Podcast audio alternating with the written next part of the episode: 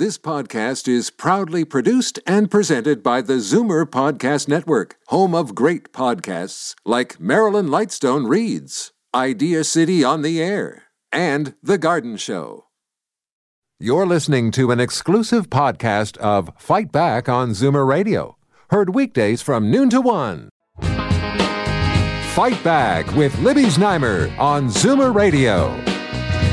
Welcome back. Late yesterday, we got the shocking news that Toronto Councillor Jim Karygiannis, Ward 22, has been removed from office. The reason being that he overspent during the 2018 municipal election. According to financial statements that he signed, Karygiannis spent almost $26,000 over the limit allowable for parties and other expressions of appreciation. Now, apparently the law says that triggers immediate firing with the only recourse through the courts, which is what Karygiannis now says he plans to do because he says this was a clerical effort, error. So what happens next?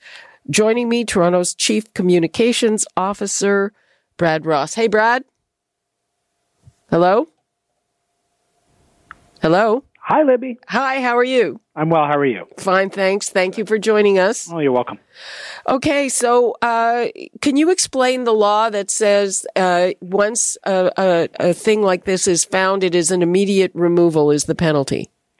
Yeah, it comes from the Municipal Elections Act, actually. It's not a, a, a city uh, bylaw or, or any kind of city piece of legislation or policy. It is actually a provincial legis- piece of legislation that applies to all municipalities in Ontario that leaves the city clerk with uh, no latitude or discretion in how it is applied and what the penalty is uh, for uh, filing uh, expenses over what is allowed. If on the face of the form uh, you have uh, declared that you've spent more than what is allowed uh, for parties in this case, then the penalty is forfeiture of office, and so the city clerk um, has an obligation under the act to um, to uh, to exercise that uh, that penalty. How long has this law been in effect? So the this piece of this particular section of the act was amended in 2016. So uh, it was in place uh, prior to the 2018 election. So it has been in place for about three years now. Okay, so it's fairly new, and uh, as far as I can recall, never been enacted before. Am I right?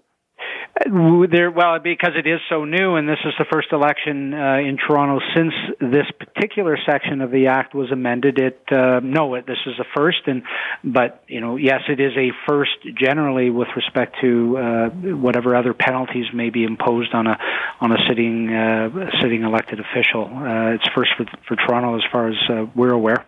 Okay, now I'll tell you what what really struck me about this, and I think anybody out there who has any kind of dealings with the city, and we watch things going around at City Hall, and and everything usually takes time, and this was like lightning speed. The guy's name was off the door before the end of the afternoon.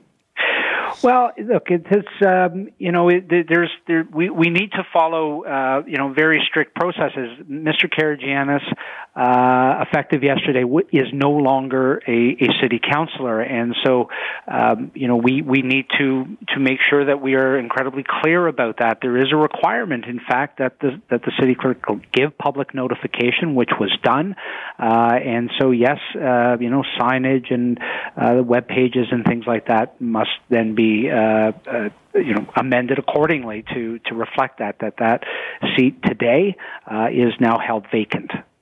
Okay, so he says he's going to go through the courts, which apparently is his only recourse.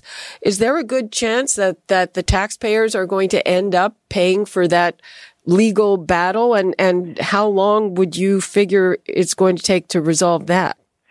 Well, there's there's a lot of unanswered questions, you know, around that. Um, I I'm not I'm not sure what uh, what financial obligations the city would have. Uh, again, as I said, the city clerk was was is simply, um, I mean, simply might be a simple word, but is simply uh, exercising her obligations uh, under the Municipal Election Act, and uh, so any recourse, uh, financial or legal, that that Mr. Karygiannis has is is really up to him. But uh, Perhaps that will change. I, I really don't know, but at this point, uh, it is uh, it is in his uh, it, the the ball is in his court, so to speak. So, in terms of what happens with the constituents, uh, either uh, who is it that would get to appoint an interim councilor, or you have a by election? So right, so a couple of things. So today, um, the staff in Mr. Car- in in in that office in Ward 20, in that Ward 22 office are carrying out their duties as they were yesterday and the day before, responding to constituent needs.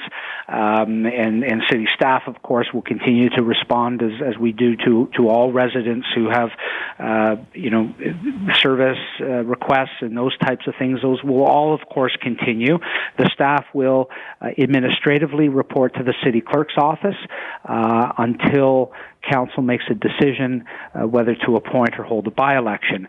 So at the November 26th meeting of council, the city clerk, um, what will happen, city clerk will, will provide a report to council where they will then uh, officially declare that seat vacant, and then they'll have 60 days to decide whether to appoint um, a councillor to that uh, to that ward or to hold a by-election, and so that will that that'll be a few more months before that uh, those next steps are determined. But in the meantime, the residents of Ward 22 will continue to uh, receive service as they did uh, as they have you know prior to yesterday. Now, of course, uh, when the number of wards was reduced in the last election, Karygiannis beat out Norm Kelly. But I gather there is perhaps already a draft Norm Kelly movement under underway? I couldn't speak to that at all, Libby. I, I, I don't know. Okay. Uh, anything else we need to know before we go? We're out of time. No, I think I think we covered it, Libby. I mean, as I said, the Municipal Election Act is uh, is is the legislation that guides all municipalities in Ontario, and the city clerk uh, was exercising her obligations under the act yesterday. Okay, Brad Ross, thank you so much for joining us. Thank you, Libby. Okay, that's all the time we have for Fight Back for today. And remember, Free for All Friday coming up tomorrow. So uh, I'll take uh, your calls and your questions then. You're listening to an exclusive podcast of Fight Back on Zoomer Radio, heard weekdays from noon to one. You're listening to an exclusive podcast of Fight Back on Zoomer Radio, heard weekdays from noon to one. You're listening to an exclusive podcast of Fight Back on Zoomer Radio Heard weekdays from noon to one. This podcast is proudly produced and presented by the Zoomer Podcast Network, home of great podcasts like Marilyn Lightstone Reads, Idea City on the Air, and The Garden Show.